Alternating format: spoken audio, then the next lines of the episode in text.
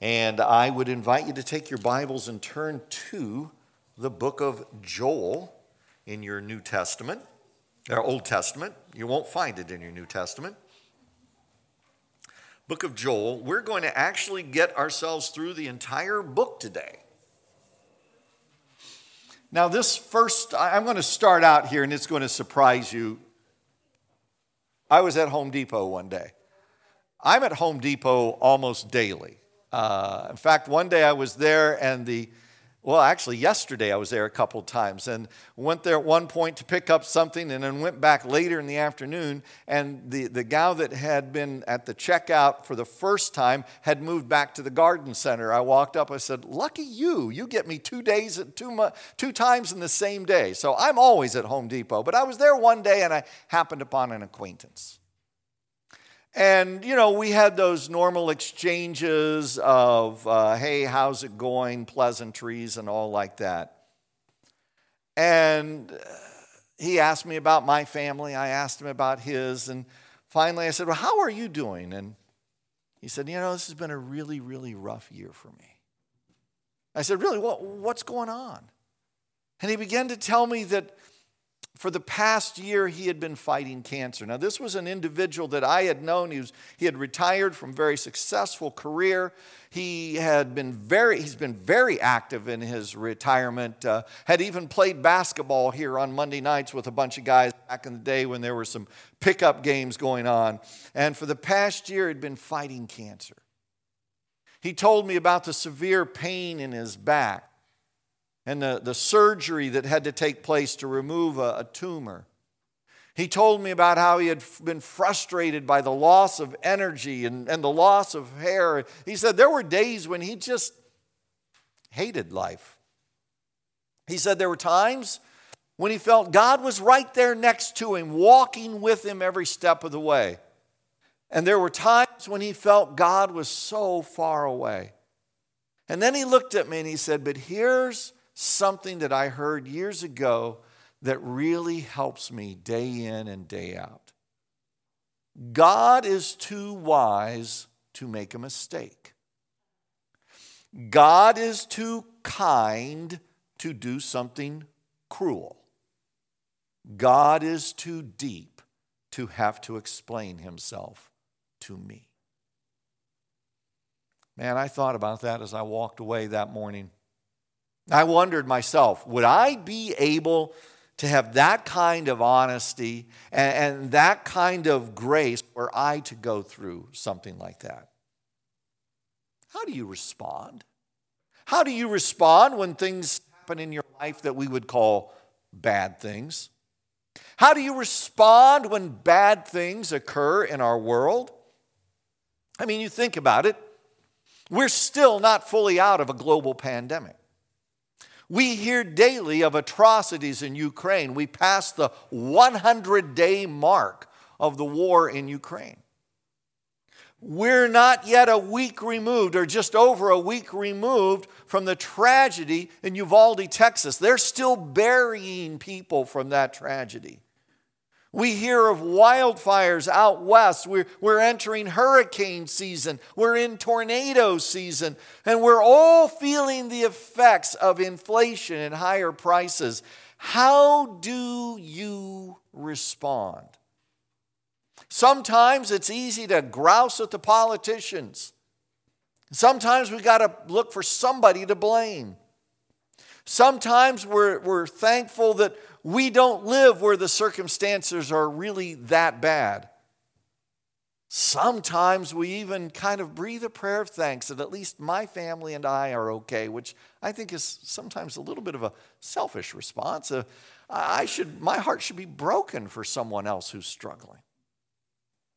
Sometimes we say, well, God's judging that place or that person, but who are we to determine God's judgment?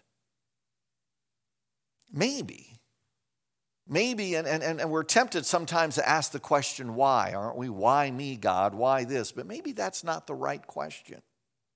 Maybe we need to look at all of all that's going around us. Maybe we need to look at, at the brokenness of our world. Maybe we need to look at the tragedies we see. Maybe we need to ask what I believe the question the prophet Joel was asking. And it's this God, what do you want to say to me or to us at this point in our life? We don't know much about the prophet Joel. We, we know that he was the son of Pethuel, and we don't even know who that is. That's all we know about Joel. We don't really know exactly when he prophesied. We can surmise. Scholars have done a lot of work, they've done a lot of comparison, and it's probably that he prophesied during the early reign of a king by the name of Joash, who reigned in Judah. Joel's, Joel's prophecy is for Judah, that southern part of the kingdom when it divided. The, the story of Joash is in 2 Kings 11 and 12. He became the king at seven years old. Imagine that. I would have loved to have been king at seven years old. Uh, but since he was so young, there was a priest, a godly priest, named Jehoiada. And Jehoiada kind of managed things for the young king and mentored the young king when he came of age, Joash is known for a lot of things. One, he's known for following the Lord uh, till the end, and things got dicey at the end, but he's also known for learning about and then repairing the temple.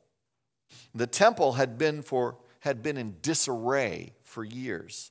And that fact alone shows us what the people and the leaders had, that, that the people and the leaders had grown complacent. They had become complacent in their worship of God. They had become complacent in following Him. And I think Joel speaks to this complacency, and he's going to use a phrase called the day of the Lord. And one thing to bear in mind is the day of the Lord, we sometimes think of that this final day, sometime in the future when God's going to judge. But the day of the Lord is also used time and again for God's immediate stepping in, God's immediate judgment. And in Joel chapter 1, Joel describes two awful natural events that devastated the land and should have caused God's people to step back and say, Whoa, God, what do you want to say to us through this? We'll pick it up in verse 2.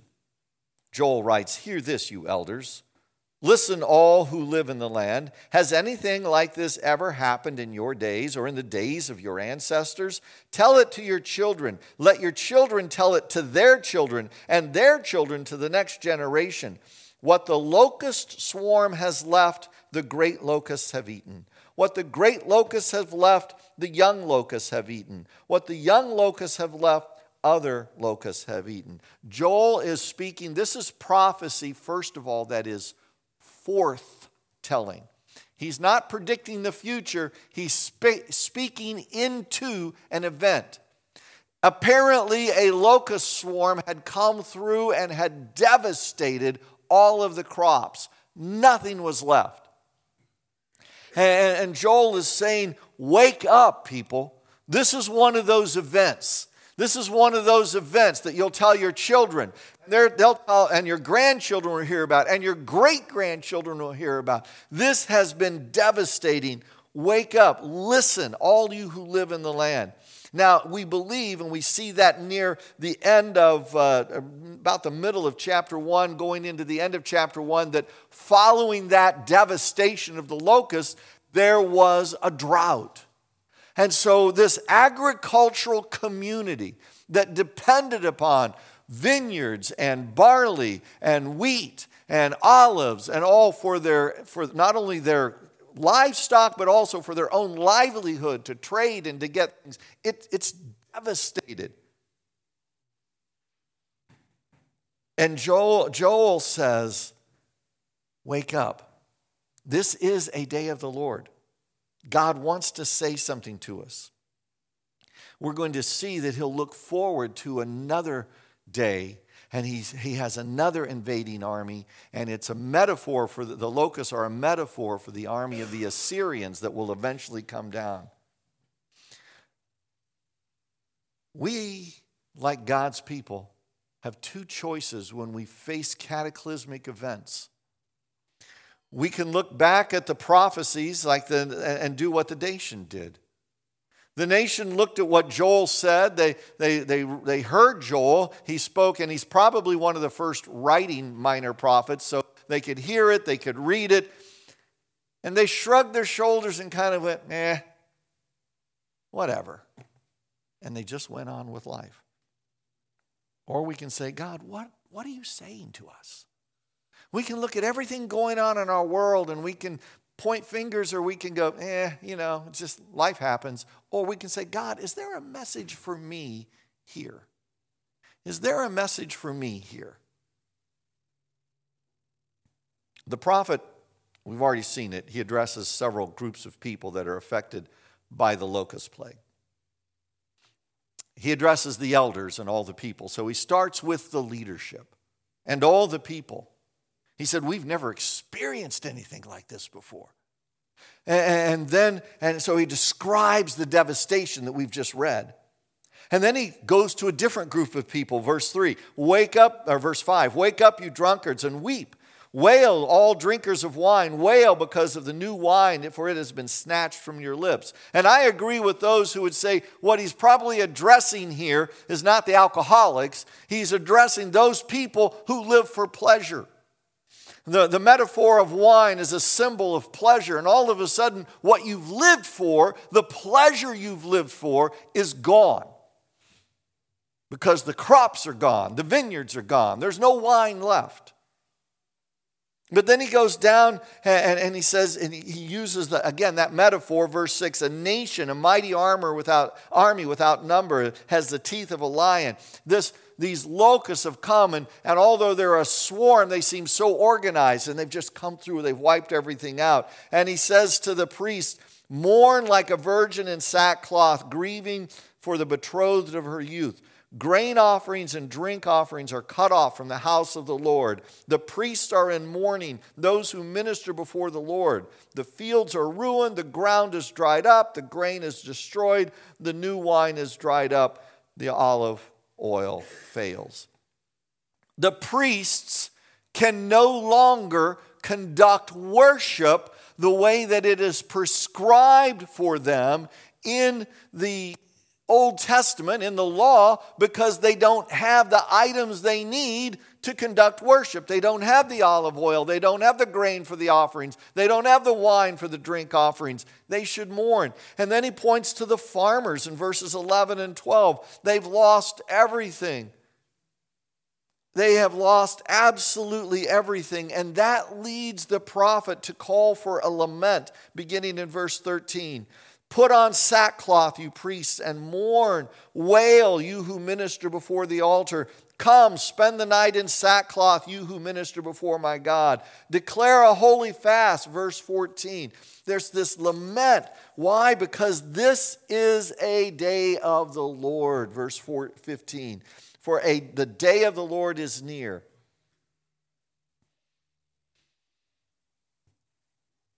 As I thought about this chapter, as I thought about the, the devastation of this chapter. Verses uh, 19 and 20 talk about the, the, everything being burned up, the idea of drought. I keep coming back to a very clear, simple principle. I think one thing God wants to say to us anytime we face devastating things is simply this don't take God's provision for granted. Everything you and I have, I've said this so many times, everything that we have, it's, it's a gift of God. The fact that we breathe air is a gift of God. The fact that we woke up this morning is a gift of God. Everything. Don't take God's provision for granted. Enjoy what God gives you now, but don't take it for granted. Don't think it's your right. We used to say to our kids all the time, You don't have many rights, but you have a lot of privileges. Don't take God's provision for granted. The late Dr. Warren Wiersbe made this application. He said, Too often we drift along from day to day, taking our blessings for granted until God permits a natural calamity to occur and remind us of our dependence on Him. Our world says we are, and you fill in the blank. Back in the day, it was Boston strong when the, the bombing happened there, or, we're Colorado strong. But it's all about, I can rebuild, I can rebuild. Maybe it ought to be, we're God strong, and God gives and God takes away, and I depend on Him and Him alone. Oh, I know to lose your stuff is, is, is horrible. We've, in a variety of ways, we've seen that in our own lives to give up something, to lose something, but, but the reality is, my life isn't in my stuff. My life is in my relationship with a God who loves me and showed that love through Christ. A plague of locusts and a lack of rain should have been enough to remind the people that they are dependent on God. And what God would desire is that you and I, just like them, would daily remember everything we have is by His hand. We worship and praise Him daily for His provision, regardless of whether we think it's too meager or regardless of whether we have abundance. When we get to chapter 2 of, of the book of Joel, he switches, and you have to read between the lines because now that, that army of locusts is now becomes a metaphor for another army. And verses 1 through 11 is a warning. It begins with blow the trumpet in Zion, sound the alarm on my holy hill. The trumpet was always that, that alarm. You know, around here, if you can hear them, yeah, sometimes, and at 10 o'clock, in fact, uh, yeah, it's just next, this Tuesday at 10 o'clock, you'll hear them. The, the, the, the, the sirens will go off, kind of testing that they're, that they're working and everything. So, you know, if you hear them, then they become that warning to say, oh, you need to take shelter. Well, the same was true with the trumpet in the ancient days. When you heard the trumpet, that was an alarm. Something's happening. Something we that's a call to arms. We either need to get to the wall or we need to be in shelter. Something's happening. He says, sound the trumpet. You need to tremble because the day of the Lord is coming. Wait, I thought the locusts were the day of the Lord. Yes, they were. Another day of the Lord is coming. Another time when God's going to call you to account. And he talks about this, verse 2 a large, mighty army comes, such as there was never in ancient times. And they're going to come through and they're going to have, the, uh, have horses. They're going to gallop like cavalry, chariots. They're going to charge like warriors. The earth is going to shake, it's going to tremble. He describes this army. Now, many scholars believe he's describing what was in future view of the Assyrian army. And the Assyrians were a warmongering people. And Joel reminds his people this is happening, this is going to happen. But then what's so cool in this whole thing is there is an opportunity. He reminds them that the day of the Lord is great, it's dreadful, you can't endure it. Verse 11. But in verse 12, he says this Even now, declares the Lord, return to me with all your heart with fasting and weeping and mourning. Rend your heart and not your garments. Return to the Lord your God, for he is gracious and compassionate, slow to anger, and abounding in love. He relents from sending calamity. Who knows? He may turn and relent and leave behind a blessing, grain offerings and drink offerings for the Lord your God. As we survey history, we know that at this point in time in Judah's history, worship had been largely external. They were going through the motions. There was no heart change. And so, what you see here is this reminder rend your heart. In other words, it's, it's, it's about what's deep in you. Sure, you can tear your garments as a sign of mourning, but if it hasn't gotten deep inside you, then it's just ripping up clothes. It doesn't matter. Sure, you can bring offerings to the priest, but if it doesn't make a difference here in your heart, then you're just burning up animals or burning up grain or dumping wine out, but you're not making a difference here. And, and what God says is when, there's an opportunity to avoid this calamity. There's an opportunity to avoid this hoarding army. What's the opportunity? Return to me. You see, what, what God desires most, the second thing that I see here is God desires a true heart worship, not just external rituals. That invading army, the prophet is saying, is God's rod of correction.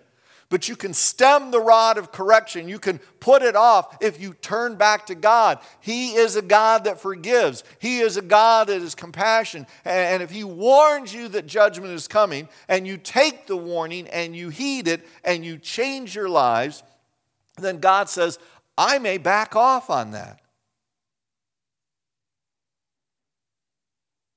Notice at the very end of uh, this section, beginning in verse 17, the uh, prophet says this Let the priests who minister before the Lord weep between the portico and the altar. Let them say, Spare your people, Lord. Do not make your inheritance an object of scorn, a byword among the nations. Why should they say among the prophets, among the peoples, Where is your God? His call is why should the people who don't believe in God look at people who call themselves God's people and go, Where's your God? Do the people I interact with on a daily basis know just simply by the way I conduct my life that I depend on God? Or do people look at you and me and go, What's the difference? What's the difference between you and anybody else out on the street? Statistics are very sad when you look at some of the behaviors of people who call themselves Christians compared with some of the behaviors of people who call themselves non religious, don't have a religion. Some of our habits, some of our mindsets, some of our attitudes, very much the same. See, true worship of God that comes from the heart, that draws you and me to Him, should make a difference in our lives than the fact that it would be seen by others. False worship, just external, external exercise that I make optional when I feel like it. True heart worship makes a difference at the very core of our being. Why should the people say among themselves, Where is their God? In chapter 18 of, or chapter 2, verse 18, all the way up through chapter 2, verse 27, a lot of scholars believe that should be at its, its own chapter, shouldn't be just lumped in, because it's, it's, it's God speaking through the prophet. And, and, and, it's, it's God's response to repentance. And God's response to repentance, verse 18, is to take pity on his people. God's response when we repent is, is to restore, to restore relationship. And it's seen in the word picture, verse 19. I'm sending you new grain, new wine, and olive oil, enough to satisfy you fully. Never again will I make you an object of scorn to the nations. I will drive the northern horde far from you pushing it into a parched and barren land. Its eastern ranks will drown in the Dead Sea. So, th- this idea is God is going to destroy this army. And you know what? You can go to the book of Isaiah and you can read about King Hezekiah and how that the Assyrian army was surrounding Jerusalem and they were just kind of staying there and they were blockading everything. And Hezekiah went and eh, because they, they came and they said, This is what we're going to do. And they sent him a letter. He takes that letter, he lays it before the Lord, and he cries out, and the Lord destroys that army. I mean, there's no explanation for it. They went out and they were, the whole Assyrian army that was there woke up dead. They were, they were, there was nobody there. They, they, they were just wiped out. God did that. And so he's saying, you know, God's going to do that. So don't be afraid. God has done great things. And he goes down, animals don't be afraid. Pastures, wilderness, don't be afraid. Be glad because Lord is going to give you autumn rains again. He's going to restore everything. In verse 18, in verse 25, I love this. I will repay you for the years the locusts have eaten the great locust and the young locust and the other locusts and the locust swarm, my great army uh, that I sent among you. You will have plenty to eat until you are full, and you will praise the name of the Lord your God who worked, has worked wonders for you. Never again will my people be shamed. Then you will know that I am in Israel, that I am your, the Lord your God, and there is no other. Never again will my people be shamed couple of things that just stand out. And I like that. I love that line. You will have, you will have, I will repay you for the years the locusts have eaten. You know, I've heard too many people sit down and go, well, it's, it's just too late for me. I've already made a whole mess of my life. I, you know, and, and you know what? I've seen the other side of that. I've seen people come and they've put their life back in God's hands. They've asked for forgiveness. Maybe in their life it has been coming in that initial step of faith, putting their faith in the cross of Jesus Christ who died on the cross for their sins. And God can't give you the time, He won't give you the time back. I mean, you're, if you're, you know, I, if you're 60 years old and you come to know Christ, you're still 60 years old. You don't revert back to 30. You know, but what He does do is He redeems that time. Maybe you have even more opportunity to influence others, more opportunity to speak into others' lives. God does that in a way that we just can't fully describe. He said, I'll repay you for that. But the bigger lesson is simply this when, it, when God does his work in our lives, he says, then you will know that I am the Lord your God. Do you know that today with certainty? Because I think the lesson that I, that, that I hear God saying here through Joel is simply this take God at his word and realize there is none other. I am the Lord your God, there is no other.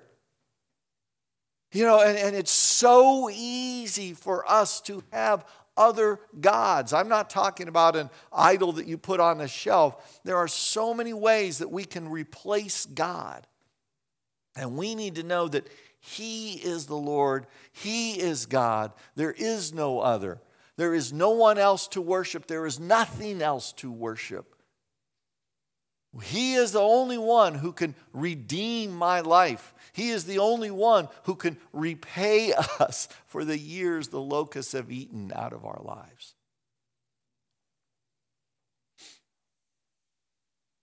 In the final part of chapter 2, moving into chapter 3, the prophet looks ahead. All the way to this point, the prophet has been speaking largely about the circumstances they've faced and the lessons they can learn. But now he, ve- he very much looks forward. And, and, what he's looking forward to is after there's been repentance, after there's been a returning to the Lord, then here's what God will do. And afterward, verse 28, and this is the passage we heard read this morning, both in Joel and in Acts. I will pour out my spirit on all people, your sons, your daughters, your uh, old men, your sons and daughters will prophesy, old men will dream dreams, young men will see visions, even on my servants, both men and women. I will pour out my spirit in those days. I want you to notice very carefully in those early going, there is no limit.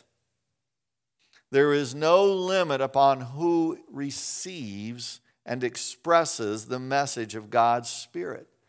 Very important to see that. It's everybody sons, daughters, old men, young men, men, women. God's Spirit is for everyone. And that, that is emphasized so much in verse 32, a verse that not only did Peter use in, in Acts 2, but if you read Romans 10, the Apostle Paul uses it again. Everyone who calls on the name of the Lord will be saved. That's everyone. There are no limits to that. There are, there's, there's, there's no way to kind of narrow that down. Well, everyone but. No, it's everyone. Everyone who calls on the name of the Lord will be saved. For the people who heard or read Joel's words some eight centuries before Jesus, that promise was real. For the, the people who heard Peter's message quoting the prophet Joel 50 days after Passover, that we called Pentecost, and for some today is Pentecost Sunday, those words were true. For you and me, 2,000 years later, those words are true.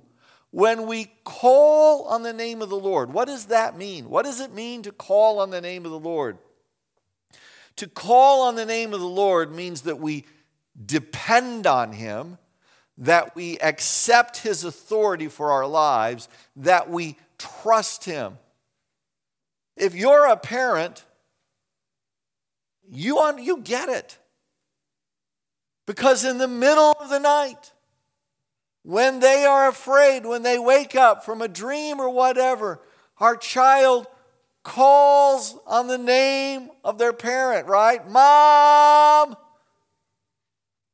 And I wake up and go, honey, kids are calling. Uh, Dad! Why do they call? Because that's the person they trust. That's the person they depend on. That's the person they know will provide. That's the person in their life who has the answer. And that same principle goes when we call on the name of the Lord. He's the person we trust, He's the person we depend on. He's the person that provides. He's the person that has the answer. When anyone calls on the name of the Lord, they will be saved. And I think very simply, the message of God for us today is as we call on the name of the Lord, we need to live in the joy and reality of God's presence. He's the God who says, I will never leave you, I will never forsake you. Joel continues to look forward. We move into chapter 3. Joel says there's going to come a time. You know, we wonder, don't you? We look around, we say, all right, you know, who's going to hold this nation or that nation into account? We have nations that are called terrorist nations. Who's going to hold them into account? God says, I'm going to take care of that. I got this. Joel begins in those days, and at that time, he's looking to way down the future, a future we have not yet seen.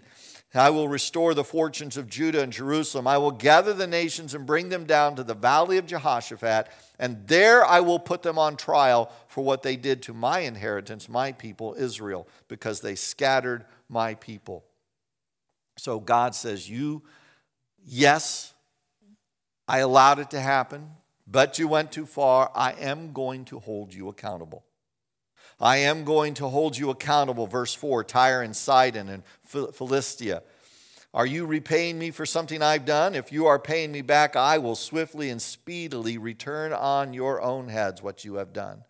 For you took my silver and my gold, you carried off my finest treasures to your temples, you sold people of Judah and Jerusalem to the Greeks, that you might send them far from their home, homeland. See, I am going to rouse them out of the places to which you sold them and I will return on your own heads what you have done. God says, I am going to do this.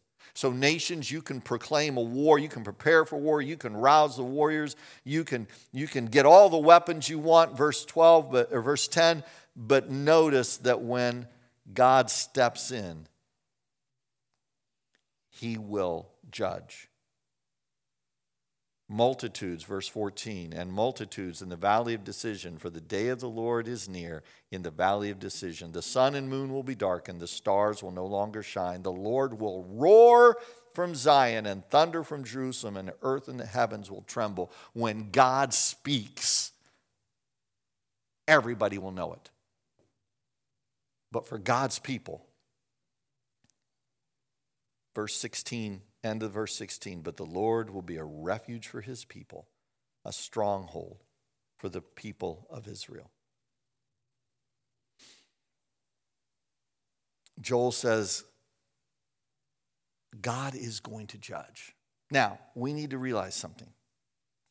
The language of judgment, the language of devastation is not coming from nation, it's coming from the Lord. You see, no nation, no matter how powerful they may think they are, can stand before the mighty God. And that's why we should never put our hope in a nation. Our hope is not in any nation, our hope is in the person of Jesus Christ.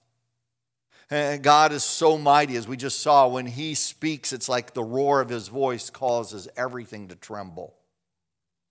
And He says, Then you will know, verse 17, that I, the Lord, then you will know that I, the Lord your God, dwell in Zion. There it is again. Then you will know that He's the Lord. So, what do we do? What does God want from us? We need to live in the light of all His promises. He's promised to never leave us or forsake us. He's promised to return someday and to take us to be with Him. Live in that light, live in that confidence. Well, what does that mean? How does that look? How does that look when he talks about, you know, you're going to never again be invaded at all? And he's speaking naturally to a nation. He's speaking to a nation that was a theocracy. And so he may not be speaking to our nation, but he's speaking to those of us who call upon his name. We live in a world that is broken. Doesn't take any bit of observation to see that. In fact, you and I are broken. We're all fully aware of our own faults and our failures. We, unless we have some sort of narcissistic dis- personality disorder, all of us know we have failures. All of us know we've messed up. All of us know we're broken. We can look around our world, we can just look 26 miles east and see the, the devastation, the violence, be it shootings in Chicago or human sex trafficking or corporate greed or abuse, even in church denominations and scandals and devastation in Ukraine and natural disasters of all kinds. That's our world. That's where we live. But I don't have to fret about that. I don't have to worry about that. I don't have to get, I don't have to freak out. See, when I live in the light of God's promises, I know and believe that God is able. I know and believe that God will do what He says He's going to do in His time.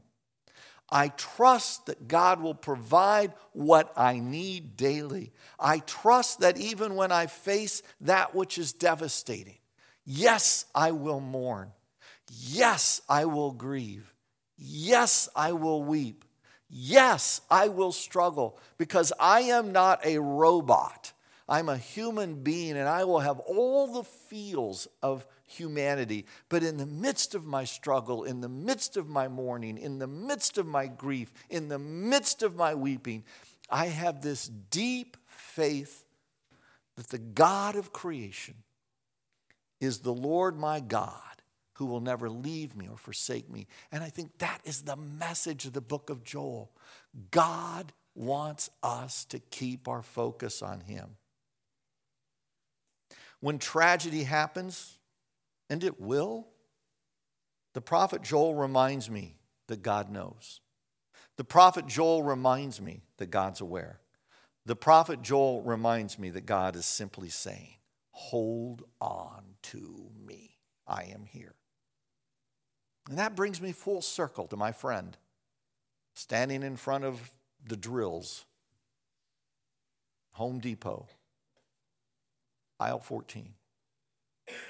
God is too wise to make a mistake. God is too kind to do something cruel. God is too deep to have to explain himself to me. What is God saying to you today? Father, thank you for your word. Thank you for the prophet Joel and for his willingness to be obedient to you, to speak and to write words that were your words to your people. Thank you that your word spans time and history and can speak to us today. May we carefully listen to what you are saying to us. And we will give you the glory and the honor and the praise in Jesus' name.